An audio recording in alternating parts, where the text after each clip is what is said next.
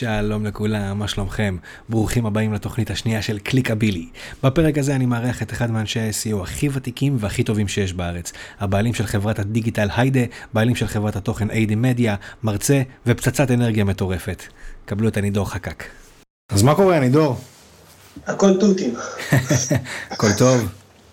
מצוין, איך אתה אחי? אני בסדר גמור. קודם כל, אני חייב להגיד לך ברמה הכי אישית, אחי, שממש כיף לי ש... שבא לך לעשות את זה. כבוד גדול. תשמע, בוא, בוא ככה נספר למי ש... מי שרוצה להתחיל להתעניין בתחום של, של SEO, מי, מי האיש. שמאזינים לו עכשיו. אה, מעבר לעובדה שאתה מרצה ב... בכל מקום, ואנחנו תכף ניגע בזה. אתה גם אחד האנשים הכי ותיקים בארץ שעושים SEO, כאילו כמה זמן אתה כבר עושה את זה? אני בתעשיית ה-SEO פלוס מינוס מ-2006, ותתפלא, יש עוד זקנים יותר ממני. 2000 זה, אתה יודע, זה, זה מהימים הראשונים של, אה, של התחום בכלל. בימים הראשונים, כן. ממש ככה. טירוף. התחום השתנה ללא היכר בשנים האלה. האמת שמה שמצחיק זה שאם אתה באמת מסתכל על SEO בכל השנים האלה, התחום לא כל כך השתנה. אוקיי. מה שכן אפשר בגדול להגיד שהשתנה, זה שגוגל אפשר להגיד שינתה את הפוקוס שלה מכמות לאיכות. אם פעם היה כל שכונה, אז היום וואלה, אוקיי, צריך לעשות פה משהו קצת יותר איכותי, יותר רציני, זה לא כבר הלאה בבאללה. אה, אבל כן, גוגל בהחלט הייתה יותר איכותית, וזה לדעתי השינוי העיקרי שקרה בשנים האלה. כי פעם באמת כל אחד יכל להציע את מרכולתו ולעשות מה בראש שלו, וזה לפעמים גם היה עובד.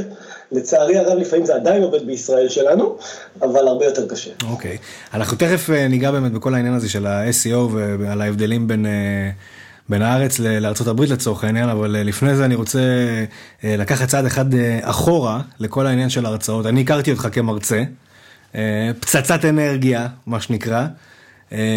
בוא תספר קצת, איפה אתה מרצה? אז uh, האמת היא שאני מרצה מילדות, אני כל החיים שלי אוהב להרצות, זה כיף כזה, כשהייתי ילד הייתי מאלה שמופיעים בטלוויזיה וכאלה, אז נראה לי נשאר לי מה, מהתקופה ההיא, אני, כשאני עולה על במה זה מרגש אותי, זה מספק אותי, זה, זה הנאה אדירה, ונכון להיום אני מרצה במספר מקומות, uh, קודם כל אני מרצה במכללה לניו-מדיה. כן. uh, ששם זה בעצם אחד הגופים שאני יותר מזוהה איתם לדעתי בתעשיית הדיגיטל. כן. מעבר לזה אני גם מרצה באקדמיה, בקריירה האקדמית של אונו. במסגרת okay. אה, החוג של מיכל שפירא ללימודי מנהל עסקים בשנה ג', אני מרצה במכללת עזריאלי להנדסה בירושלים, יש לי הרצאות אורח במכללת הדסה בירושלים ובכל מיני מכללות אחרות אקראית נקודתית, אני מרצה בטראפיק לורדס, אה, מי שמכיר את המיזם הזה פה ברמת גן, אה, מיזם נהדר. אה, זה בגדול המקומות העיקריים, אבל, אה, וכמובן בארגונים, שמזמינים אותי כמובן לסדנאות פנימיות בתוך הארגונים.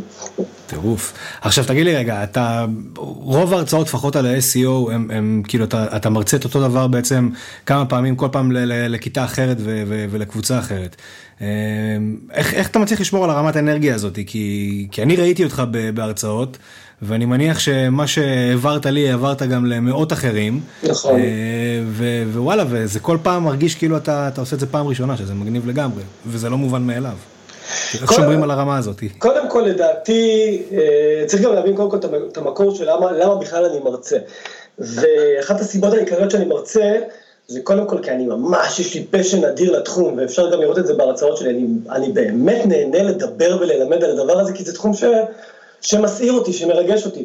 ואחת הסיבות גם שנכנסתי לעולם ההרצאות, אה, מעבר לזה שזה ווין ווין ווין בכל היבט אפשרי, זה פשוט להישאר מה שנקרא קרוב לשטח, כי כמה שאני אוהב להיות בכיסא המנכ"ל, מה שנקרא, אחת הבעיות הכי גדולות ברגע שאתה מתחיל לנהל עובדים, זה שאתה מאוד מאוד מתרחק מהשטח. ומי שאוהב לעשות את מה שהוא עושה, ומתרחק מזה, ומוצא, ובסופו של דבר מוצא את עצמו בהתעסקות יומיומית של חשבוניות, וגבייה, ודברים מסריחים שצריך לעשות בישראל לפעמים, אז הרבה פעמים הוא צריך מקום לממש את הפשן. זו גם הסיבה שאני לא רק דרך אגב מרצה, אלא שאני גם כותב.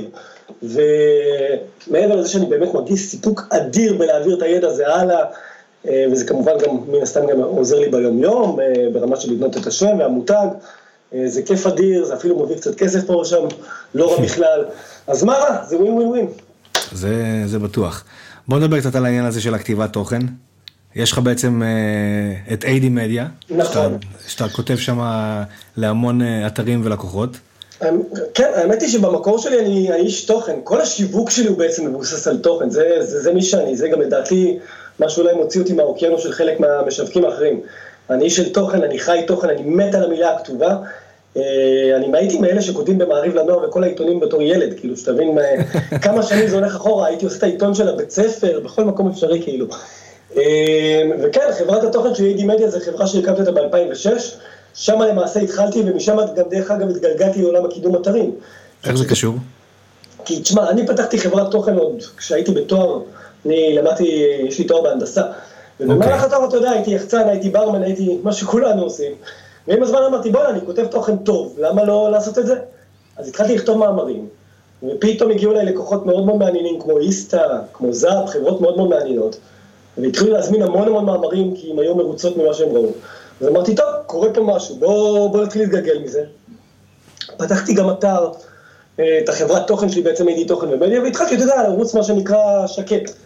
וסוף התואר, אני כבר עומד עם אתר, במקומות הראשונים בכל הביטויים, עשיתי את הכל לבד. ואז אה, גם כל מי שמתקשר אליי ומשאיר לי ליד מהאתר, גם אומר לי, תשמע, אם אתה כבר עושה לי את התוכן, בוא גם תעשה לי את הקידום, את ה-SEO. וואלה. ובאותם ימים, אתה יודע, אמרתי, מה, מה, כאילו אפילו לא, לא הכרתי את זה כתעשייה, אני מדבר איתך על 2008. אוקיי. לא הכרתי את זה ממש כתעשייה אפילו, ואז באמת ב-2000, אפילו 2007, 2008, ממש התחלתי לקרוא המון, ללמוד את התחום לעומק, וב-2009 הבנתי שבאמת יש פה תחום תעשייה סופר מעניינת. אה, זה באמת אפשר להגיד הימים הראשונים של הכניסה של גוגל בארץ, זה כבר קרה עוד לפני כן, אבל אה, בארץ אה, התחילו להיחשף יותר לגוגל בשנים האלה. ואמרתי לעצמי באותה שנייה, אני דור, שים רגע את התואר בהנדסה בצד, יש פה משהו מעניין. בכל מקרה, אז החברת תוכן הובילה אותי לקידום, ולמעשה זו גם כל האסטרטגיה השיווקית שלי. תשאל את כל הלקוחות שלי, את כל מי שעובד איתי, אני תמיד מטמיע כחלק מהפעילות שלי המון המון תוכן ללקוחות שלי. וזה גם משחק תפקיד אה, חשוב מאוד בסופו של דבר בתוצאות. לגמרי. עכשיו, אתה לא עושה רק SEO, זאת אומרת, יש לך גם את איידה, שזה אמנם אה, אה, חברה שאולי מוכרת יותר כקידום אתרים, אבל אני מניח שאתה נוגע בכל ההיבטים של הדיגיטל, פייסבוק, PPC. נכון. עכשיו, מה שמעניין זה ש-SEO זה יותר, כאילו, אתה יודע, ממה שאני מכיר, זה, זה תחום שהוא פחות uh, קריאטיבי, הוא יותר סזיפי, אקסלים, כאבי ראש, זה לא לגמרי מסתדר עם, ה, עם הבן אדם שאתה, שזה, אתה יודע, בן אדם על 250 ואנרגיה ו, וטירוף, זאת אומרת, זו עבודה שמצריכה המון לשבת ו, וחפירות, ואתה יודע, כל מה ש, שקשור בזה, כאילו, איך, איך זה משתלב הדיסוננס הזה בעצם? זו ראייה שהיא נכונה, אבל הראייה הזאת היא נכונה חלקית, אני גם אגיד לך למה. כי זה נכון ש-SEO יש בו המון המון מימד טכני, של אופטימיזציה של חפירות על אתרים, דברים שגם דרך אגב, כמה שאני במהות שלי לא איש טכני, אני יותר איש תוכן, okay. אוקיי. אני אקרא לזה, אני עדיין נמשך ואוהב לעשות אותם, אבל עדיין לצד כל הפעילות הטכנית הסיזיפית אפילו אני אקרא לה, SEO עדיין בסופו של יום נשאל על תוכן טוב.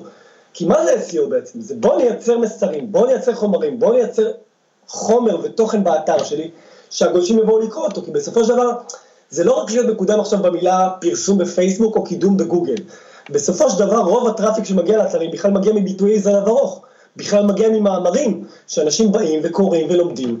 עכשיו, לאנשים שיש להם כבר הבנה ו- אה, וראייה אסטרטגית כוללת של הדיגיטל, הם מבינים שה-SEO הרבה פעמים הוא גם איזשהו קטליזטור לתכולה שיווקית. כי אנשים מגיעים אליכם עם מאמר, מגוגל, מאיזה ביטוי זנב ארוך כלשהו. ומשם אתה כמובן, א', יכול לצבוע אותם לקמפיינים עתידיים של remarketing. ב', אתה משם כמובן יכול לנתב אותם בקישורים פנימיים לקטגוריות רלוונטיות ולדפי מוצרים תכלס, שבסופו של דבר גם יכולים להביא מכירות. אז כן, אני חושב שבסופו של דבר, יש בזה המון המון אה, אה, שיווק וכיף, וזה לא רק ההיבט הטכני הזה שמדברים עליו, אני מוצא ב-SEO המון המון היבטים של תוכן, וגם זה לא תוכן יבש, אתה יודע, הרבה פעמים מסתכלים על תוכן SEO כמו איזה קללה כזאת, נו עוד פעם, תוכן כזה שדוחף לך מילות מפתח ולא, לא, כאילו, זה בדיוק אחד מההיבטים שדיברתי עליו מקודם, שעברנו המימד הזה של הכמות לאיכות. היום תוכן, אם הוא לא נותן ערך אמיתי, אם הוא לא בא בטוב לגולש, הוא גם לא בא בטוב בגוגל, חד משמעית. לגמרי. בוא נצלול באמת קצת יותר פנימה, אה, אתה יודע, על כל האמרות הידועות על SEO, ואתה יודע מה אני הולך לשאול אותך עכשיו. SEO מת, SEO מת. כן, בוא נדבר קצת על, ההכרזה הזאת שאתה יודע, כל, כל שנה מחדש אה, אומרים זהו, זו השנה ש-SEO ימות, גוגל אה, מוריד את הפרסומות בצד ונותן להם יותר שטח בדף, הבית, בדף עצמו, אתה יודע, וכאילו מצמצם את התוצאות האורגניות. איך, איך זה בא לידי ביטוי? ואיך מתמודדים עם זה? זאת אומרת, התחרות נהיית הרבה יותר צפופה. נכון, אבל צר לי, צר לי רגע שאני מבטל רגע את כל האמרות האלה בהינף יד. כן. זה אותם אנשים שגם באים אליי כל פעם ואומרים לי, פייסבוק יש רק ילדים, אתה מכיר את את האנשים האלה? או, או שכל הילדים ש- באינסטגרם, כן. כן, זה אנשים שלא ממש מבינים, אתה יודע, בסופו של דבר, גם על פייסבוק היא קהילה שיותר גדלה אצל הסבתות היום מאשר אצל הילדים, אפשר להגיד, וגם בגוגל. זה נכון שהרבה יותר קל להרים ידיים, ולדעתי אחת הבעיות של גוגל או של SEO, זה שזה מייצר איזושהי רתיעה מאוד מאוד גדולה, כי ב-SEO רב הנסתר על הגלוי. מה זאת אתה יודע, אומרת? בקמפיין PPC, אתה יודע, אתה רואה מודעה, נחשפת, הקלקת, CTR, כאילו, הכל מאוד מאוד ברור ומאוד מאוד מובנה, אתה יודע, או טיפה יש אה, שינויים קצת אולי בקואליטי סקור, דברים כאלה, אבל יחסית זו תורה שהיא מאוד מאוד ברורה, זה, זה מאוד מאוד מדעי של עשית ככה, קיבלת ככה. כן. וב-SEO יש המון המון עניין של ניסוי וטעייה. ואנשים לדעתי, בגלל ה- החוסר ודאות הזה, אני אקרא לזה, מאוד מאוד נרתעים ממוצר כמו SEO. ובסופו של דבר צריך להבין, SEO, צריך לגשת לזה באיזושהי בגרות מסוימת. צריך ל- להבין ש-SEO זה לא איזה שהם פתרונות קסמים, אתה באמת ניגש ל-SEO כשאתה רוצה לבנות מותג אונליין. אה, אה, זה המשמעות של SEO, הוא ממש לא מת, כמו שאני אגיד שהוא פשוט משתנה ומתעדכן במרוצת השנים. עכשיו בוא רגע נסתכל על כל נושא התחרות הזאת, אומר, נכון, יש ארבע תוצאות עליונות למעלה של ממומנות ומה קורה והתחרות גדלה. אבל בוא רגע נסתכל גם על עלויות הקליק הממוצעות שיש לנו ב-PPC. אי אפשר היום לשים את הביצים בערוץ אחד, או PPC או SEO. צריך להבין שמדובר בערוצים משלימים בסופו של דבר. זה נכון ש-PPC בלהביא לידים, לדעתי, הרבה יותר טוב מ-SEO בהיבט הראשוני. אבל הלונגרן, SEO תמיד ינצח, ואני גם אסביר למה. קודם כל, PPC ביום שלא שילמת נעלמת, ו-SEO משאיר אותך בגוגל תמיד.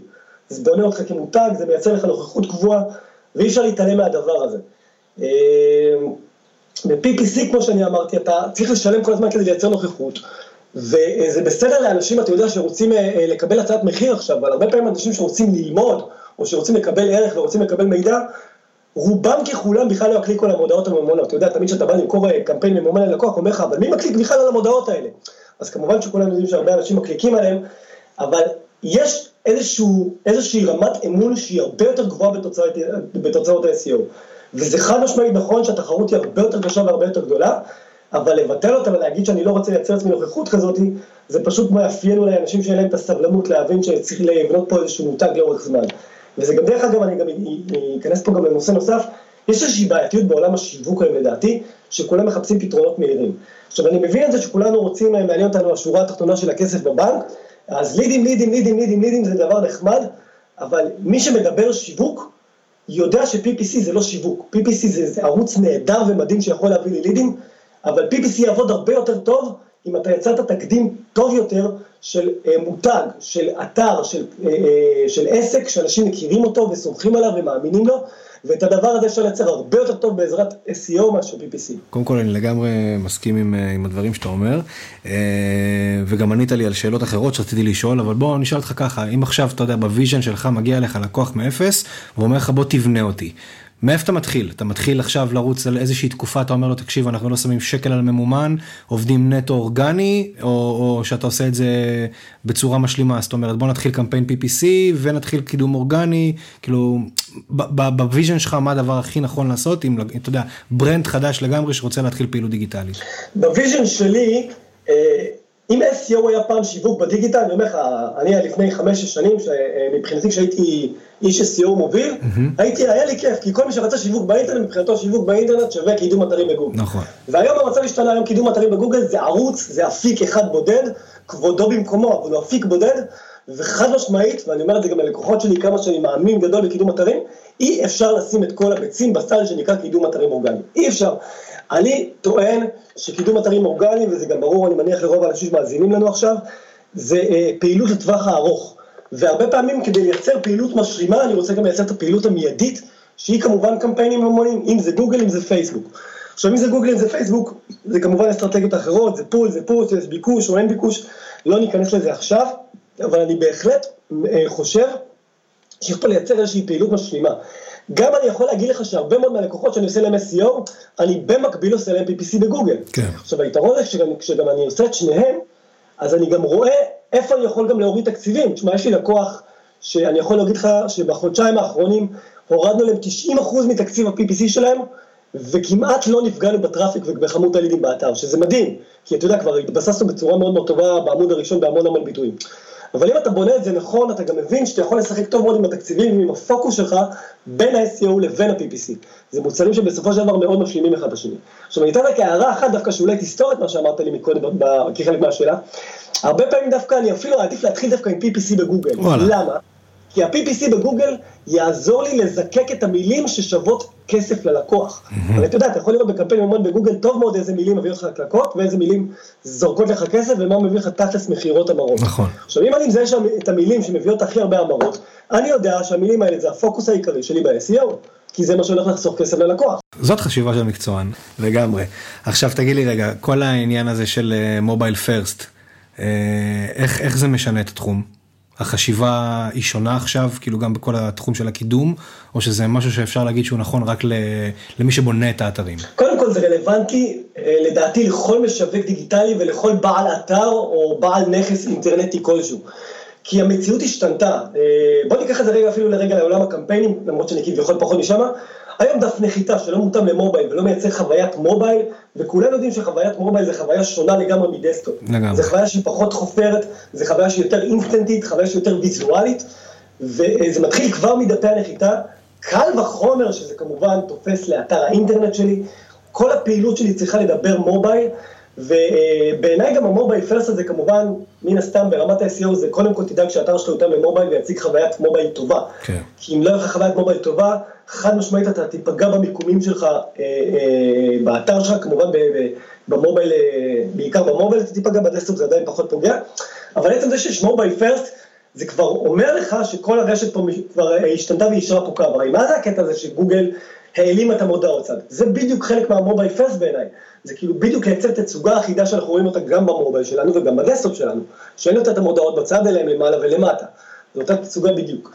אז ב-SEO מבחינתי זה קודם כל לדאוג שהאתר מותאם ל-SEO, אבל לדעתי, מעבר לשינוי הטכני הזה, שהוא אולי יותר ברמת הבניית אתר או בליווי של SEO, זה באמת שינוי קונספט החשיבה. ולהבין גם כל הדור העמלק הזה שאנחנו מדברים עליו היום, mm-hmm. זה בדיוק גם לדעתי מתחבר לכל העניין של המובייל, שכמה שדרך אגב אני חפראווי ואני אוהב לחפור עם מאמרים ותוכן, אני גם מבין שבהרבה מובנים אנחנו צריכים לייצר חוויה שהיא יותר עמלקית, יותר מה שנקרא אה, ישירה לגולש, בלי מה שנקרא להלאות אותו ביותר מדי מידע שהוא לא תמיד רוצה אותו. כן, תשמע, זה, זה באמת, זה, קודם כל זה נכון, כאילו גם אני רואה את זה, אתה יודע, גם בקמפיינים של, שאתה עושה דרך פייסבוק, איך שאתה כותב את המודעה, איך שהיא נראית לך במובייל ודסקטופ, זה, זה חוויה אחרת לגמרי, ומן הסתם חייבים להתחיל לחשוב יותר בכיוון הזה. אה, וזה לא תמיד קל, כי אין מה לעשות, אתר, אתה יודע, הכל נראה יותר טוב על מסך יותר גדול בסופו של דבר. נכון. וזה בהחלט אתגר. עכשיו תגיד לי רגע, אה, גוגל ארה"ב, גוגל ישראל, עד כמה יש הבדלים באמת בכל מה שקשור ל-SEO? בעיניי גוגל ארה"ב זה SEO האמיתי, גוגל ישראל זה די בלוף, בואו נשים קצת את הדברים על דיוקם. תסביר. אנחנו, מדבר, אנחנו מדברים הרבה על התורה של ה-SEO, מה שצריך ומה שגוגל אומר, וה-white ובלה בלה בלה בלה בלה. לצערי הרב, בשורה התחתונה, יש הרבה זבלים שמגיעים למקומות הראשונים בגוגל לפעמים, בישראל אני מדבר. אמ, זה לא מושלם, יש עדיין דברים שגוגל אומרת באופן מובהק אל תעשה. סתם דוגמה למשל, אני אפילו אומר בהרצאות שלי, לגוון כל הזמן את טקסט העוגן בכישורים. מי שלא מכיר, טקסט העוגן זה הטקסט שממנו יוצא הקישור. עכשיו גוגל אומרת את זה מאז עדכון פינגווין באופן מובהק. תגוונו, תגוונו, תגוונו את טקסט העוגן שלכם. אני יכול להגיד לך, אצל לא מעט לקוחות ובלא מעט פרויקטים, ואני מדבר גם עם לא מעט קולגות בתעשייה, תעשה טקסט עוגן מדויק בדיוק במילה, עובד פגז בישראל. להגיד לך שללונגרה זה יעבוד? לא מבטיח. אבל רואים שאצל גוגל אה, הרבה פעמים זה דיבורים לחוד ומציאות לחוד. עכשיו, בארצות הברית להבדיל, זה מגרש משחקים אחר לגמרי. כשמדברים על משהו שנכנס ב-SEO, אתה קודם זה, קודם כל מרגיש את זה במיקומים ובביטויים בארצות הברית, כאשר גם אחד השינויים היותר קריטיים שיש בארצות הברית היום, זה כל הנושא הלוקאלי.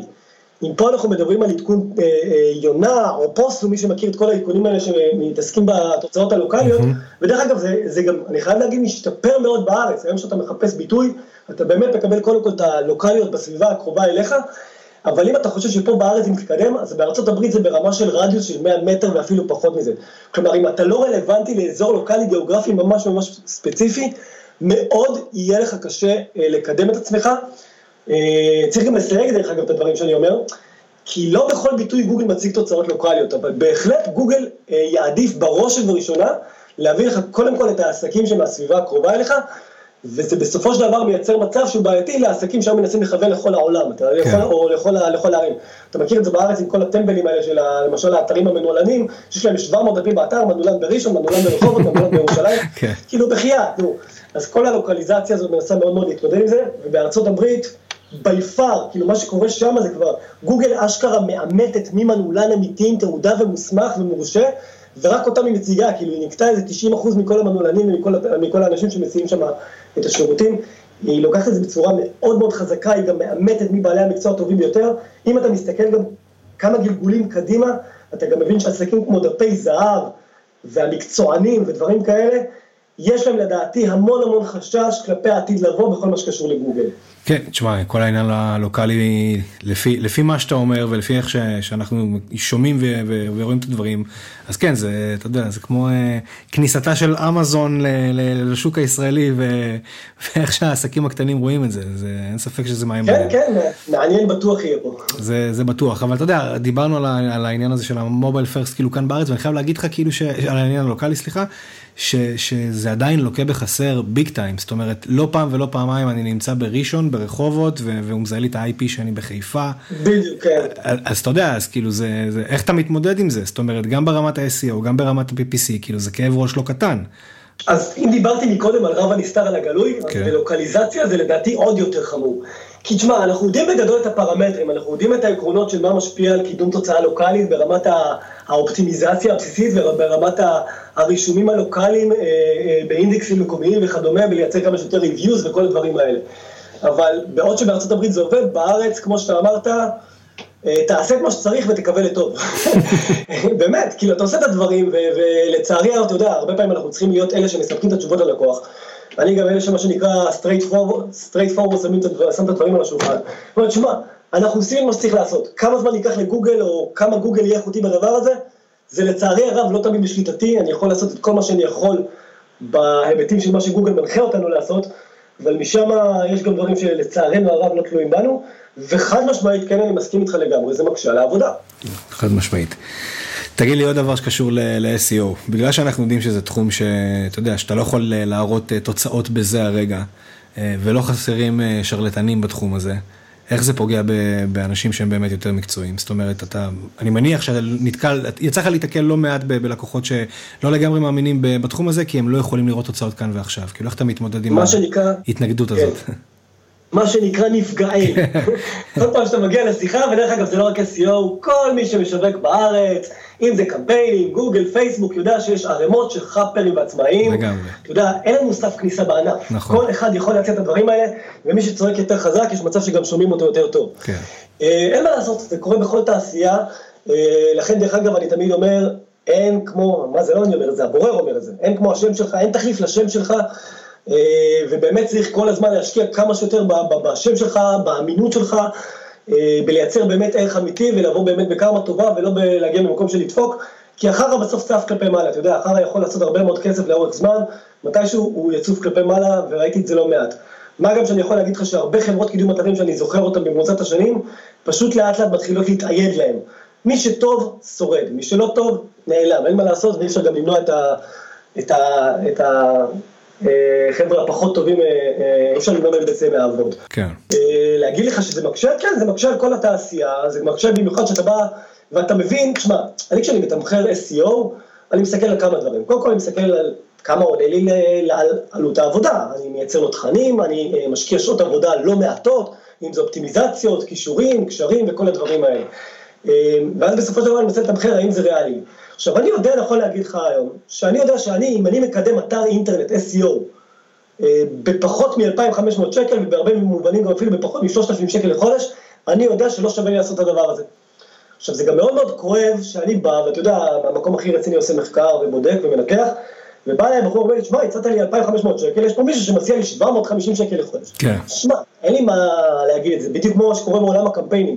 בסופו של דבר יש אה, שונות מטורפת במחירים שאנשים מציעים, אה, בסופו של דבר, תשמע, אה, זה כבר שיקול של כל בעל עסק באשר הוא עם מי ללכת ואיך ללכת. אני כמובן מאחל לכולם בהצלחה, אבל אני כן, גם לצערי הרב, אתה יודע, בן אדם שנכווה פעם אחת, אז בטח שהוא ייזהר מכאן והלאה, ואז מבחינתו כל התעשייה שלנו, אגב, וזה לא רק אנשי SEO, אחר כך זה גם ה-HPPC שיבוא אליו, חצי שעה רק צריך להוכיח שהוא לא חאפר והוא לא רמאי. והנחת המוצא, דרך אגב, לכל בעל עסק בישראל, אין מה לעשות. כן. זה למה אני אומר זה גם בדפי נחיתה תמיד ובשיווק. תעבדו על אמון, הכל תלוי באמון. ברגע שיש אמון בבעל העסק, המכירות מגיעות. לגמרי. תגיד לי, כישורים, עובד או לא עובד? בטח שעובד, מה זה... אז למה, למה, למה יש את הדיבור הזה לאחרונה, שוואלה, שכישורים כבר לא עושים את העבודה כמו פעם? כישורים עושים את העבודה מצוין, בטח ובטח בישראל. זה נכון שתוכן ממשיך להתחזק ולתפוס מקומו, וטוב שככה דרך אגב, אבל גם בגוגל אומרים, בחדרי חדרים, מה זה בגוגל אומרים את זה בריש גלי בהמון המון מקומות. הם אומרים היום עדיין אי אפשר לקדם אתר בלי כישורים. אם אתה מסתכל על הפרמטרים הכי חשובים היום לקידום אתר, זה כישורים, זה תוכן, וזה כל העולם הבלתי אה, ידוע של ה-rank brain של גוגל, שזה ה-artificial intelligence, זה משהו כבר אחר לגמרי, אבל בהחלט העולם של התוכן והכישורים, זה היסודות הבסיסיים ביותר לקידום אתר, ואי אפשר לקדם אתר בלי הדברים האלה. מעניין. תגיד לי, כלים שאתה לא יכול לעבוד בלעדיהם? כלים שאני לא יכול לעבוד בלעדיהם, העובדים שלי סתם, כלים שאני לא יכול לעבוד בלעדיהם, לדעתי קודם כל החבר הכי טוב של כל מקדם אתרים זה שני חברים, יד ימין זה Webmaster Tools, מה שנקרא בעברית, אה, או בשפה החדשה ה-Search Console, כן. ושתיים זה הצפרדע הצווחת, מה שנקרא ה-Screaming Frog, זה כלי פשוט מטריף, כאילו אם אתה איש SEO ואתה לא משתמש בכלי הזה, אני לא באמת מבין למה אתה קורא לעצמך SEO, זה פשוט כלי מטורף, חוסך לנו את כל הזחילות, את כל האפשרויות לנתח את כל האתרים, חוסך פשוט ים של שעות ומביא ניתוחים מדהימים. אה, אני חושב שפשוט אי אפשר להסתדר בלי הכלים האלה. כמובן, אתה יודע, יש כלים של ניתוח קישורים, אני אישית משתמש במג'סטיק, אבל יש גם אה, את Ahrefs שהוא כלי מעולה. אה, אני אישית גם מאמין שכל ארגון חייב שיהיה לו איזשהו CRM. אני בארגון שלי גם הטמעתי בשנה וחצי האחרונות CRM, שזה כלי, לדעתי כלי קריטי מאוד, א', אתה יודע, לעשות מעקב כשיש לך הרבה מאוד לקוחות, לעשות מעקב אחרי כל הלקוחות, וכמובן לראות ששום משימה לא נופלת בין הכיסאות. אלה בעיניי הכלים החשובים ביותר להתנהלות בשוטף. מה כל כך מיוחד ב Screaming Frog? Screaming Frog זה, זה, זה, זה, זה הכלי הסורק שלך, כלומר, אם אתה מדבר על, ה, על הפעילות הטכנית של SEO, ברמה של לקחת אתר, שיש לו 50 אלף דפים, ולבדוק את כל ה-404 שלו ואת כל ההכפלות תוכן שלו, ובאיזה דפים יש title חסר, או, או תגיד meta description שהיא לא מספיק אה, אה, ארוכה או טובה, זה בדיוק הכלי שיעשה לך ברמה של כמה שעות, דוחות מלאים ומפורטים, שבסופו של דבר הם הופכים לתוכנית עבודה לכל דבר אחר כך. טירוף. בוא נדבר קצת על לינקדאין. אתה, אתה גם מרצה על לינקדין, אני מת על לינקדאין. ואתה, ואתה מת על לינקדאין, כן. אה, אבל אה, משהו, משהו קורה, כאילו לינקדאין לא, לא, לא לגמרי תופס. זאת אומרת, אני יכול להגיד לך שאני נכנס ללינקדאין נגיד פעם ביום, וכל מה שאני רואה בפיד שלי זה רק את החברים ההודים והאמריקאים שלי, זאת אומרת, אין תכנים בעברית שם כמעט, החבר'ה הישראלים ממש לא פעילים, ואם הם פעילים אז זה ברמת הצופה ולא, אתה יודע, לא, לא האנשים האקטיביים. אני חייב להגיד שסיבת ההצלחה הכי גדולה, סיבת אי ההצלחה הכי גדולה של לינקדאין, היא חוסר ההבנה של המשתמשים, כיצד לתעל אותה לתועלת האישית שלהם. אנשים מסתכלים על לינקדאין כרשת לחיפוש עבודה, שבהרבה מובנים היא כזאת. מה שהרבה אנשים לא מבינים לגבי לינקדאין, שהיא רשת B2B מטורפת. ויש אנשים שמשיגים לא מעט לידים ולקוחות דרך הרשת הזאת.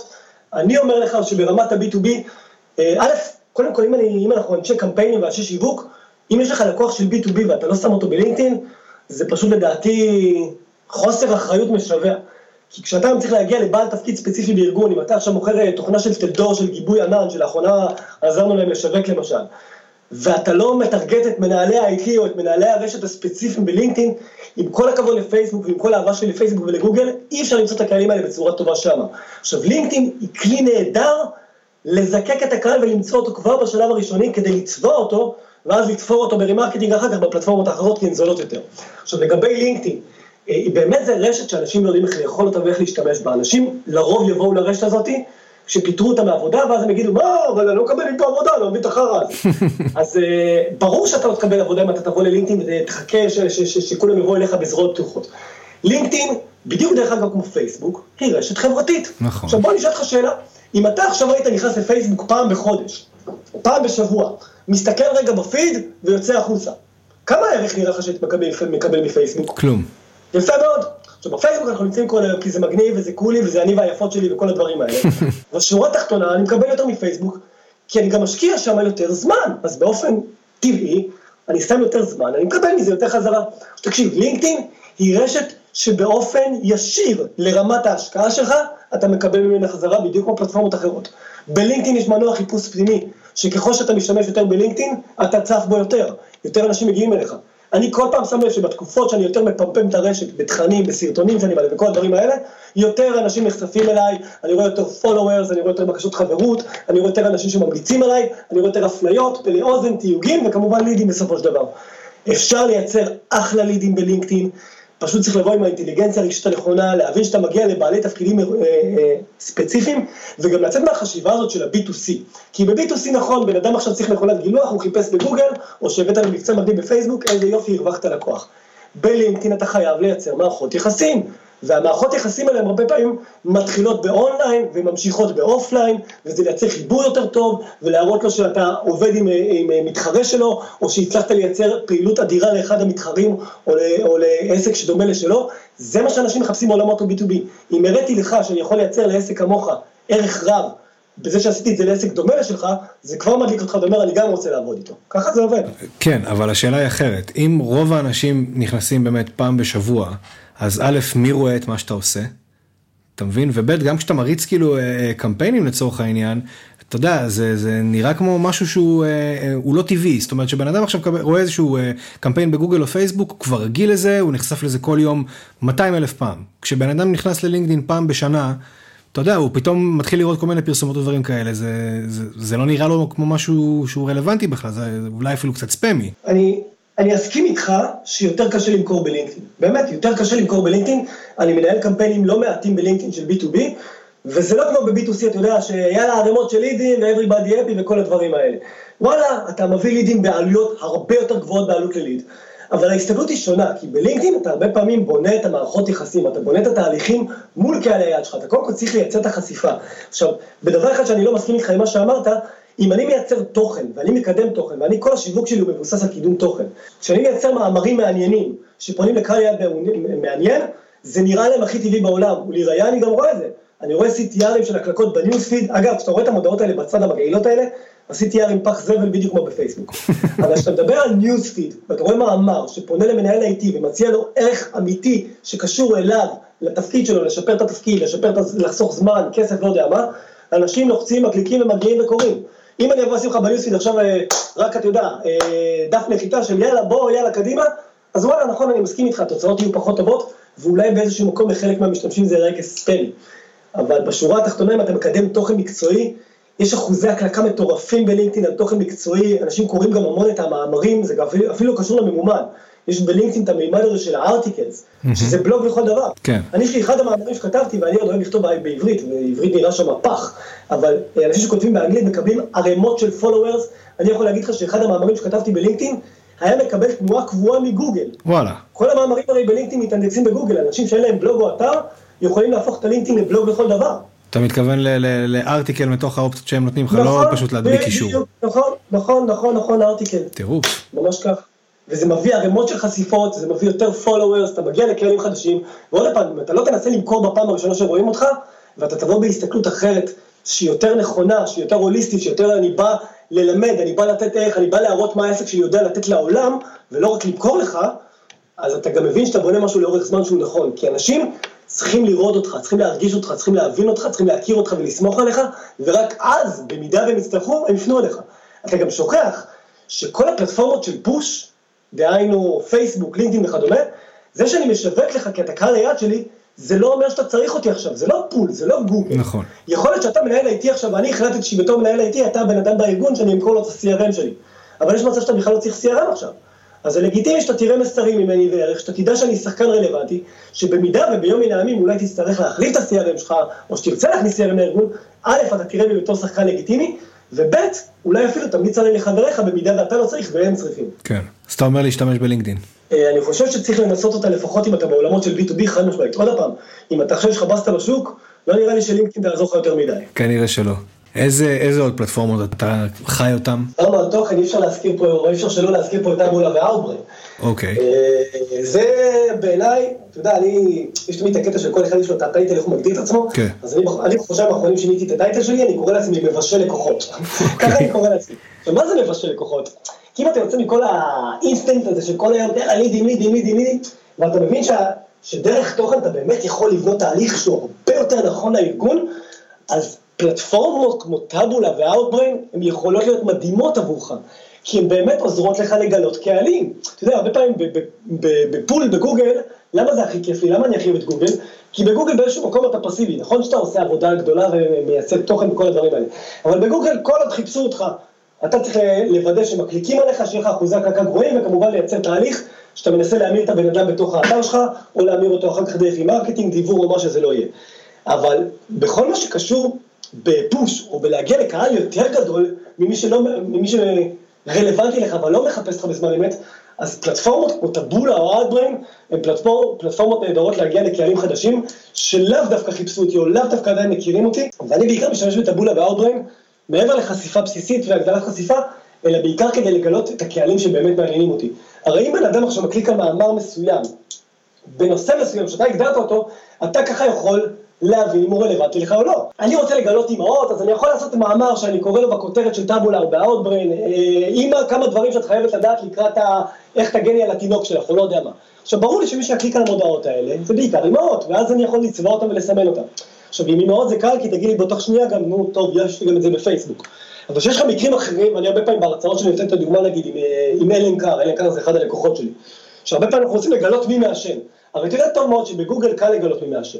אבל בפייסבוק אין לי targeting של smokers, נכון? אין לי. כן. אז אני רוצה לגלות מי מעשן, כי אתה יודע טוב מאוד כמוני, ששיווק אה, אה, לפי תחומי עניין, מה שנקרא interests בפייסבוק, הוא די פח. הוא יכול לייצר תוצאות, אבל הוא די פח בגדול. מה, מה עובד טוב בפייסבוק? remarketing, custom audiences וכל הדברים האלה, נכון? נכון. אז אם אתה רוצה לעשות custom audience של קהל של מעשנים, אתה תייצר תוכן רלוונטי, תקדם אותו בטאבולה ולינקדאין, בטאבולה ואאוטברין, וכל מי שיקליק עליך, אתה יודע שהוא כנראה מעשן. ואז תצא ותעשה לו remarketing בפייסבוק. כן, טבולה ואאוטברין זה בהחלט אה, פלטפורמות ש... שכדאי ו... ורצוי להכיר, אה, למרות שאאוטברין, אם אני לא טועה, כבר פחות עובדת עם, אה, עם אתרים בעברית, נכון? מי? אאוטברין? כן. למה? הרבה לומדים חלק? אז אולי, על אחת מהם שמעתי שהם איבדו את רוב האתרים בעברית. יש תחרות בין טאבולה לאאוטברין, כן? דרך אגב, היה דיבור גם על מיזוג, אני לא יודע אם הוא יקרה או לא. נכון. בוא נגיד ככה, ביום שגוגל ופייסבוק החליטו שהם נכנסים לתחום הזה, אז יהיה מיזוג. אבל כרגע, לדעתי, עוד פעם, האוטברין התחילו מאוד מאוד חזק בארץ, טאבולה, לדעתי בהתחלה הארץ לא כל כך עניינה אותם. ומהרגע שבעצם טאבולה הפכו את הארץ למוקד עניין רציני והביאו פה את אלירן, שמוביל פה באמת השוק הישראלי, אז אתה רואה שבאמת הם עושים פה עבודה מאוד מאוד חזקה, הם תפסו כמה אתרים מאוד מאוד חזקים, אנחנו מדברים על ynet, אנחנו מדברים על וואלה, זה באמת אתרים שמה שנקרא מנקזים עליהם את רוב ה traffic. אאוטברין עדיין בסביבה, אאוטברין עדיין במאקו, בכלכליסט, בכל מיני אתרים כאלה ואחרים. לא הייתי מבטל את אאוטברין, זה נכון שלמסתכל מהצד זה נראה אולי שטאבולה קצת יותר נותנת בראש בזמן האחרון, אבל אני יודע שהרבה משווקים עדיין נאמנים לאאוטבריין, גם צריך להבין שיש גם סף כניסה שהוא שונה, בטאבולה יש סף כניסה של 1,500 דולר בחודש תקציבי פרסום. כן. באאוטבריין זה, זה 10-20 דולר ביום, זה יותר מתאים גם למפרסמים קטנים. כן, סופר מעניין. תגיד לי רגע, אבל אתה, כאילו ככל שאני מדבר איתך, אז אתה יודע, אז אני, קודם כל אני לגמרי מסכים עם, ה, עם השיטת שיווק הזאת של תוכן, תוכן, תוכן, תוכן. אבל כן. לקוחות לא סבלניים, ולקוח עכשיו שאתה יודע, שמתחיל לשלם לך retainer, רוצה לראות לידים היום. כאילו איך, איך עושים את ה... איך מכניסים אותו למסגרת הזאת שהוא צריך להבין שהוא קודם כל צריך לייצר תוכן, שהוא קודם כל צריך לייצר ערך.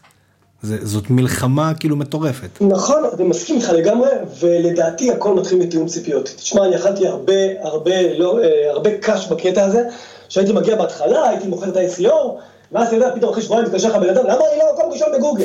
ואז אתה אומר, טוב, נראה לי שלא הבנת מה אני ממש עושה לך. כן. ועם השנים התחלתי להבין שתשמע, חלק גדול מהפעילות שלנו, במיוחד כמו במוצרים כמו SEO, זה בעצם לשדר את מה שאנחנו עושים ללקוח בצורה האמינה והאמיתית ביותר על השולחן. כי אם אני עכשיו מתחיל SEO עם לקוח, ואני לא גורם לו להבין שאנחנו מתחילים פה תהליך שהוא ארוך, שהוא כנראה יראה בו תוצאות בעוד מספר חודשים, אני עושה נזק לעצמי וללקוח ביחד. אולי רציתי לקחת, אתה יודע, את הריטיילר או את הקופה בהתחלה, אבל זה לא שווה לאורך זמן. אז גם אנשים שמגיעים אליי, והרבה פעמים דרך אגב, אתה יודע, בגלל שאני מרצה וכותב וכל הדברים האלה, אז הרבה פעמים אנשים ממליצים עליי ולא תמיד יודעים על מה הם ממליצים, ואז בא אליי איזה בחור ואומר לי, אני לא, תקדם, תקדם אותי, אמרו לי אתה מקדם, תקדם אותי בגוגל. ואז אני, תמיד אני אומר, השאלה שאני הכי אוהב לשאול את הבן אדם זה, מה אתה רוצה שיקרה? כן. זו השאלה שאני הכי אוהב לשאול לקוחות. ואז אתה אומר לו, מה אתה רוצה שיקרה? הוא אומר, תביא לי לקוחות, תביא לי לידים. שברגע שהבן אדם אומר את הדבר הזה, אומר לו, ידידי היקר, אוהב אותך, הכל טוב ויפה, אבל כנראה ש-SEO זה לא המוצר שאתה צריך עכשיו, אתה כנראה רוצה קמפיינים, כי אתה לחוץ על לידים. עכשיו, אם יש לך תקציב שהוא יפה ומפנק, בוא נעשה גם SEO וגם PPC. ככה אני גם מביא לך לידים מ-day one, וגם אנחנו בונים אותך לטווח הרחוק שנוריד את התקציבים. אבל עוד פעם, זה באמת עניין של שיקול, ואני מסכים איתך לגמרי, זו גם הסיבה שאני היום כהיידה עושה גם קמפיינים, כי אני מבין שלקוחות היום, במיוחד לקוחות קטנים, אין להם את הסבלנות והאורך רוח הנדרש בשביל לעמוד במוצר כזה שנקרא, במוצר הזה ש, ש, שנקרא SEO. ו-PPC מה שנקרא זה פתרון שהוא הרבה יותר סטוצניקי, הרבה יותר נוח כביכול להסתכל עליו. אני לא, דרך אגב, אני חד משמעית דרך אגב אומר, ואולי אני במיעוט פה, שבראייה אסטרטגית PPC הוא מוצר פחות חכם מ-SEO. אפשר להבין את זה. כי זה, אתה יודע, זה, זה כאן ועכשיו, ואם לא שמתי כסף אז אני איננו. נכון, ותסתכלו גם על עלויות הקליקים ש, ש, ש, שקורות בגוגל. אני מסתכל על קמפיינים של לקוחות שניהלתי לפני שנה, ואני מסתכל בדיוק על אותו קמפיין בשנה הזאתי, עברה שנה, ועלויות הקליקים צמחו ב-70 אחוז. עכשיו וואלה, אתה יודע, זה דבר שכביכול לא, אנחנו ידענו שזה יכול לקרות, אבל גוגל מעלה מחירים כי התחרות גדלה כל הזמן, ופתאום אתה מוצא את עצמך שקליק ממוצע בגוגל עולה לך fucking 15 או 20 שקל לקליק, ואתה אשכרה נלחם על מתח רווחים מאוד מאוד קטן, שבכלל ללקוח יהיה ROI שמשתלם פה בכלל, כי אתה מבין שעל כל 3-4 הקלקות הוא חייב לקבל לקוח פתאום, אתה מבין? כן. וזה לא הגיוני. עכשיו בקטע הזה, אם אתה יצרת וזרעת את הזרעים שלך ב-SEO, אתה גם מקבל המון המון traffic שהוא חינם. נכון, אבל מצד שני, יש פה, יש פה עכשיו איזושהי בעיה, כי אנחנו מדברים על אותו לקוח שהוא עסק קטן, שאין לו את התקציב המפנק הזה, אז מצד אחד אנחנו אומרים, טוב, אז SEO זה לא המוצר בשבילך, מצד שני אנחנו אומרים לו, בוא תכנס ל-PPC, אבל פה שוחטים אותו במחיר, אז, אז כאילו, נכון. מה הוא אמור לעשות? תוכן. זה בדיוק חוזר, באמת, זה בדיוק חוזר דבר הזה. לפני, בדיוק לפני שבועיים לדעתי, הייתה לי הרצאה לאיזה 100 מתווכי נדל"ן. עכשיו, תיווך נדל"ן זה באמת אחת התעשיות, בקשיים אני אקרא להם, זה באמת תעשייה שהיא קשה, אתה יודע, יש גם הענף שלהם סובל מדימוי נמוך, כן. ואפשר להגיד שפייסבוק ויד שתיים לקחו להם את המקצוע, אבל עדיין יש לנו מקצוע שעומד אה, וצריכים לפרנס עצמם מהכל. ומתווכי נדל"ן, עוד פעם, אין להם הרבה כספים, הם שמעו הרצאה של כולם, וואי, נכון, ואני רוצה לקדם וזה, ואז אתה מבין שבסופו של דבר אין להם תקציבים טובים. ואני אמרתי להם, עמדתי על הבמה שם, מולם, אמרתי בצורה מאוד מאוד ברורה, חברים, אפשר להחליט בסופו של דבר מה אתה משקיע. במציאות שלנו אתה צריך להשקיע אחד משני דברים, או שאתה משקיע זמן, או שאתה משקיע כסף. אבל אתה לא יכול להתחמק מהעובדה שהיום המותג זה אתה, אתה חייב לבנות את השם שלך, אתה חייב לבנות את הסמכותיות שלך, ואין דרך טובה יותר לבנות סמכותיות ואמון באינטרנט מאשר תוכן. כי כשאני קורא מאמר ממך, אני מבין שאתה המלך, אתה, אתה, אתה, אתה master באותו תחום, אני צרכתי את התוכן ממך. אתה לפני שלושה שבועות העלית את המאמר המדהים הזה על הבוט. עם ערימות של תגובות וכל הדברים האלה. כן. אתה באותו רגע נקלטת אצל המון המון אנשים, אה יואל, כן כן, הוא טוב בבוטים. זה מה שקורה, זה מה שקורה, זה, זה, זה, זה, זה האחד ועוד אחד שקורה לאנשים. עכשיו, אתה עשית עבודה, אתה ישבת על זה כמה שעות, עשית איזשהו מהלך מאוד מאוד יפה, אבל באותו רגע ניכסת לעצמך את המידע הזה. כן. אין מה לעשות עכשיו, או שאתה עושה את זה בעצמך, או שאתה משלם את זה למישהו אחר שיעשה לך את הדבר הזה, ולכן אני אומר, אם אין לך כסף ל-SEO, אין לך כסף תקציבי PPC, תתחיל לעבוד בתוכן, תתחיל לכתוב מאמרים, תתחיל לכתוב את דם ליבך, את הדברים האמיתיים שקורים לך בעסק, יהיה מי שיתעניין בזה, ויהיה מי שיתחבר לזה, והוא גם אולי יצא לעבוד איתך. אבל אם אין לך כסף להוציא את זה החוצה, אז מה אתה עושה? כתבת את התכנים האלה, אבל אין לך את התקציב עכשיו להפיץ אותם. אז כאילו, חוץ ממך ומאמא שלך מי רואה את זה, אתה מבין? תקשיב, אם אתה משקיע את הזמן, ואתה מנסה עוד פעם, אתה בסופו של דבר, אתה יודע מה, תיקח את זה של הבוט שעשית. אוקיי. אתה שמת עליו איזה כמה, איזה ספונסור קטן בסוף, כן, נכון? כן, בטח. לדעתי כן. אבל גם לפני הספונסור הוא קיבל חשיפה ויראלית לא רעה בכלל, נכון? נכון. יפה מאוד. כי יצרת תוכן שמעניין, שפונה בטיימינג נכון לקהלי היעד שאליהם אתה מכוון. כן. נכון? אז זה בדיוק העניין, נכון, אני מסכים איתך, זה הרבה יותר קשה, אבל תאמין לי, כל בן אדם, גם אם אין לו תקציבים, כל עסק אם אין לו תקציבי ענק, יכול לקחת פעם בשבוע מאמר ולשפוך עליו 50 דולר לקדם אותו אפילו בפייסבוק. יכול. מסכים איתך. זה לא סיפור, אנשים יכולים. אז תייצר את זה, תתחיל משם, תתחיל מלמטה. תקשיב, אני רואה את זה כל פעם שאני מייצר הרבה תוכן בעסק שלי, יותר לידים מגיעים. זה משתנה באופן ישיר, ממש ככה. עשית הרבה תכנים, יותר תנועה באתר, יותר לידים, יותר המלצות. ככה זה קורה. כן, זה... אנחנו לא יכולים להתווכח על זה. אתה יודע אבל מה הבעיה האמיתית? הבעיה האמיתית זה שהאנשים עצלנים, הם לא משקיעים לא את הכסף ולא את הזמן, ולא מבינים למה לא קורה כלום. תשמע, זה, אתה יודע, זה באמת, אה, זה, זה כבר קשור לכל, לכל תחום ולכל אדם. תשמע, קשה היום, קשה היום. אני אומר לך, אתה יודע, אנחנו צוחקים, אומרים, תעבדו וכל דבר הזה. אבל וואלה, אנשים שהם עצמאים בתעשייה שלנו, בכלל, תשמע, הכי קשה, אנחנו עובדים בשעות לא שעות. כן. אני מסיים פה, הולך להכין את המצגת להרצאה של מחר, מסיים פה, כותב מאמר, הולך לבדוק את האנליטיק של הלקוח, או לראות איך הקמפיין. אנחנו באמת חיים את הענף, ואני מבין, הרבה פעמים מגיעים אליי אנשים שבויים. עם, אתה יודע, עם כל ה... יש להם ילדים, יש להם צרות, יש להם עסק, ואז אתה אומר להם גם תכתוב תוכן, הוא חושב שהתחלקת על הראש כאילו.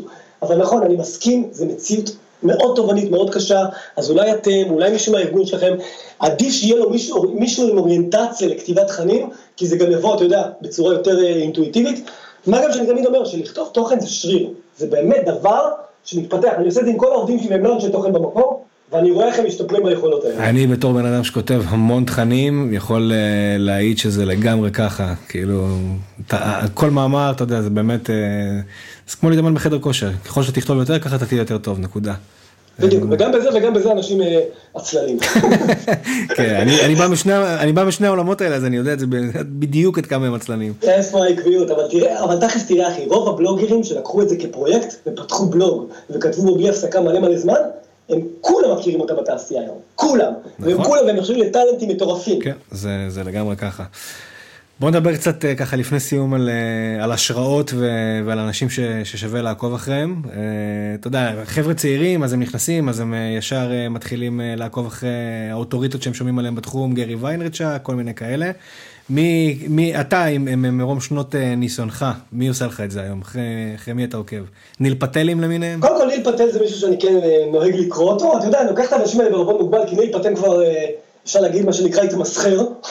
לגמרי. לגמרי התמסחר, הבן אדם היה עוד שנייה כבר עומד בטרמפים פה ומתחיל, אתה יודע, תקראו אותי, הנה המאמר החדש שלי, אתה יודע. לא, אבל אה, אני חייב להגיד שזה גילוי נאות, כי אני גם עובד איתו הרבה, הוא פחות בארץ עכשיו, אני מאוד אוהב את אליאב אלאלוף. אוקיי. אה, בן אדם שבאמת יש לו הבנה אסטרטגית שיווקית באמת ברמות הגבוהות ביותר בעיניי. יצא לי לעבוד איתו על כמה לקוחות עם שיתופי פעולה שעשינו בינינו, וזה מסוג האנשים שאתה, אתה יודע, אתה מעדיף פשוט כמה שאני אוהב לדבר, יש אנשים שאתה מעדיף לסתום את הפה לידם, וקצת להקשיב יותר, כן. אז, אז, אז אליאב הוא, הוא בן אדם כזה, ו- ואני מאוד מעריך את מה שיש לו ברמה המקצועית. אה, אם זה בחו"ל, אתה יודע, זה, זה מאוד מאוד משתנה, יש, אה, אתה יודע, כמו שאמרת, ניל פטל, ויש את רנד פישקין בעולם ה-SEO שאני מאוד מאוד מתחבר אליו, אוהב לקרוא אותו, אה, יש את דני סליבן, אני לא יודע אם אתה מכיר את השמות האלה, ברמת, בעולמות ה-SEO. כן, רנד פישקין זה ממוז. כן, רנד פישקין זה Wizard of Moz, הוא כבר דרך אגב קיבל בעיטה משם. כן. זה, זה כמו, אתה יודע, כמו עם ג'ובס, שהוא בנה משהו ואז הם נתנו לו את הרגל החוצה. אז הוא יחזור אה, מהדלת האחורית. אה, יחזור, אבל אתה יודע, הוא בכל מקרה בחור, שדרך אגב הוא בחור צעיר, הוא בחור מאוד חכם בעיניי. ואמרת גרי ויינרצ'וק וניל פטל, ובסופו של דבר, אני אגיד לך את האמת, האמת היא שאני לא נאמן לכותבים מסוימים, כמו שאני מחפש את החומרים שמעניינים אותי. עכשיו עוד פעם, כשאני אכנס לחומר מסוים ואני אקרא אותו, אם ה- אותה, אותה כתיבה תעשה לי את זה, אז אני אעשה את ה subscribe לאותו בלוג או, ל, כן. או למה שזה לא יהיה, ואני אנסה לקרוא. עוד פעם, מה שיפה היום, ואני חייב גם לפרגן לתעשייה שלנו בדבר הזה, לפני שאני בורח לחו"ל, מה שנקרא, ו- ומפרגן לכולם, זה מדהים לראות מה שקורה בתעשייה שלנו.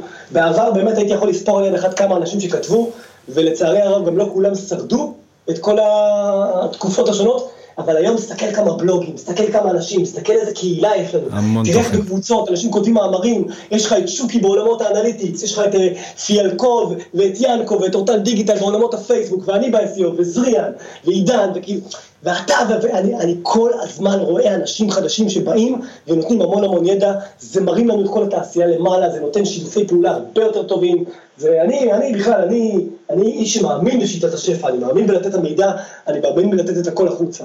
אז אני מאוד נהנה לראות את הדבר הזה בארץ, ולא צריך לזלזל, הרבה פעמים תקרא מאמר פה של חבר'ה שהזכרתי פה מקודם, אתה תקבל אחלה אחלה ערך. לגמרי, לגמרי. גם אחד הדברים ש, שאני הכי נהנה לראות בקבוצות של ה-SEO, וזה לפעמים גם בניגוד ל, ל, לקבוצות אחרות, זה שכאילו יש תחרות בין כולם, כי אתה יודע, כולם רוצים להתפרנס, אבל, אבל הכ- הכל כאילו לויאלי ומגניב, זאת אומרת, כל השיח הוא, הוא זורם כזה, ו, נכון. ובאמת יש המון עזרה בין, אה, בין הקולגות, וזה זה מגניב לראות את זה מהצד. חד משמעית, יש הרבה חבר'ה טובים בתעשייה, ו- ועוד פעם, אנחנו גם הרבה פעמים תלויים אחד בשני. נכון. כי להבדיל ממנהלי קמפיינים, אנחנו הרבה פעמים גם עושים החלפות כישורים. אם אני עכשיו בא עם אה, ל-30-40 לקוחות, ועוד מקדם SEO אחר בא עם 30-40 לקוחות, הרבה יותר קל לנו לעשות החלפת כישורים ולייצר פה תהליך שהוא הרבה יותר נכון וטבעי מבחינת איך שגוגל רואה את הדברים האלה. ברור. אה, אז, אבל דרך אגב, אני גם אסייג באותה נשימה ואני אגיד, יש גם לא מעט חארות, צריך להיזהר, כי כל מה שאני אוהב את כולם, אני לאחרונה גם איזה מישהו, שמעתי שהוא כזה זימר עליי בצורה מאוד מאוד יפה, יש גם כאלה, צריך להתמודד גם איתם, אין מה לעשות. בסדר, תשמע, אתה יודע מה אומרים, אם, אם כולם אוהבים אותך, אתה כנראה עושה משהו לא בסדר. תכלס. חבר'ה, תתחילו לשנוא אותי, קדימה.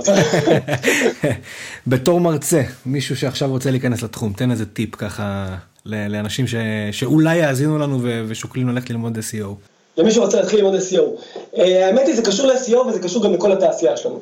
האם אתה בן אדם שיודע ללמוד לבד וללמד את עצמך? זו השאלה הראשונה שאני שואל כל בן אדם שמגיע לרעיון עבודה, אוטודידקטיות. תקשיב, אני מלמד באמת, אני סתם ככה, אתמול חשבתי, בדיוק הייתה לי הרצאה במכון ויצמן אתמול, ואני חושב ככה בדרך, בוא'נה כבר לדעתי בכל השנים כבר אמרתי איזה כמה אלפי, אלפי אנשים שהרציתי להם, ובאמת ניסיתי לחזור אחורה באמת מה מאפיין כולם, ובשורה מאוד בולטת אני יכול להגיד לך, שלדעתי 90% מהאנשים שלימדתי, ואולי זה כואב להגיד, אולי זה מעיד גם משהו עליי, 90% מהאנשים שלמדתי לדעתי לא עשו עם הדבר הזה כלום. ובסופו של דבר יש את אותם אנשים שלקחו את המידע שהעברתי להם, והבינו שמה שהעברתי להם זה בסך הכל ארגז כלים. אתה גם למדת את זה, אתה יודע בדיוק על מה אני מדבר. אתה יודע שאני בא ונותן לך איזשהו סל כלים, אומר לך, אחי, הלאה, יש לך בסיס טוב, לך תן בראש. אבל וואלה, אתה יודע, כאילו, אנשים שהיום מרצים על פייסבוק, מעדכנים את המצגת שלהם פעם בשבועיים. זה לא נורמלי. עכשיו, אם אתה מספיק שאתה הולך לחו"ל עכשיו לאיזה חצי שנה להודו, ללא יודע מה, ואתה חוזר, אתה כבר לא רלוונטי. אנחנו כל הזמן נדרשים לקרוא ולהתעדכן ולהשתנות ופיצ'רים חדשים, אז נכון שה-SEO הוא פחות מתעדכן, אבל עדיין אני אומר, קודם כל אם אתה נכנס לתעשיית SEO, אתה צריך להיות אוטודידקט. דבר שני, אתה צריך לאהוב את זה. האם אתה איש טכני, האם אתה, כמו שאתה אומר, יכול לשבת מאחורי הקלעים ולחפור גם על דוחות ו analytics ועל אופטימיזציות ולאתר דפים בעייתיים ולתקן ולעבור באתר? יש גם הרבה פעולות סיזיפיות ב-SEO, קל וחומר אם אתה junior בתחום, שאתה צריך למצוא את עצמך הולך ועושה קישורים קטנים, או מעלה מאמרים כל היום, זה לא תמיד כיף לאורך זמן. שום דבר אגב גם לא כיף בתחומים האלה, גם במנהל קמפיין PPC אם אתה צריך כל היום לכתוב מודעות זה לא תמיד כיף, ואתה יודע, זה עבודה.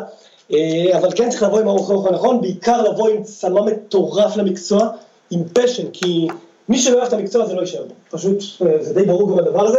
אל תעבדו בתחום הזה אם אתם, כי אמרו לכם שצריך או כי אפשר לעשות בו הרבה כסף. זה, זה לא המטרה, אוקיי? אני לגמרי ככה. ארידור, as always, היה לי ממש ממש כיף, אחי. תענוג. אה, ואין לי ספק שזה ייתן הרבה ערך למי שיקשיב, וכיף גדול. תענוג, תענוג. זאת הייתה שיחה סופר מעניינת, לפחות בעיניי, עם דור התותח. אה, מוזמנים לעקוב אחריי ואחרי הפודקאסט ואחרי הבלוג ואחרי תכנים ואחרי הוידאוים ואחרי טוטוריאלס, גם ביוטיוב, גם באתר, גם בפייסבוק, גם באינסטגרם, גם באייטונס. חפשו יואל דורון מדיה דיגיטלית. מקווה שנהנתם. עד לפעם הבאה. פיס!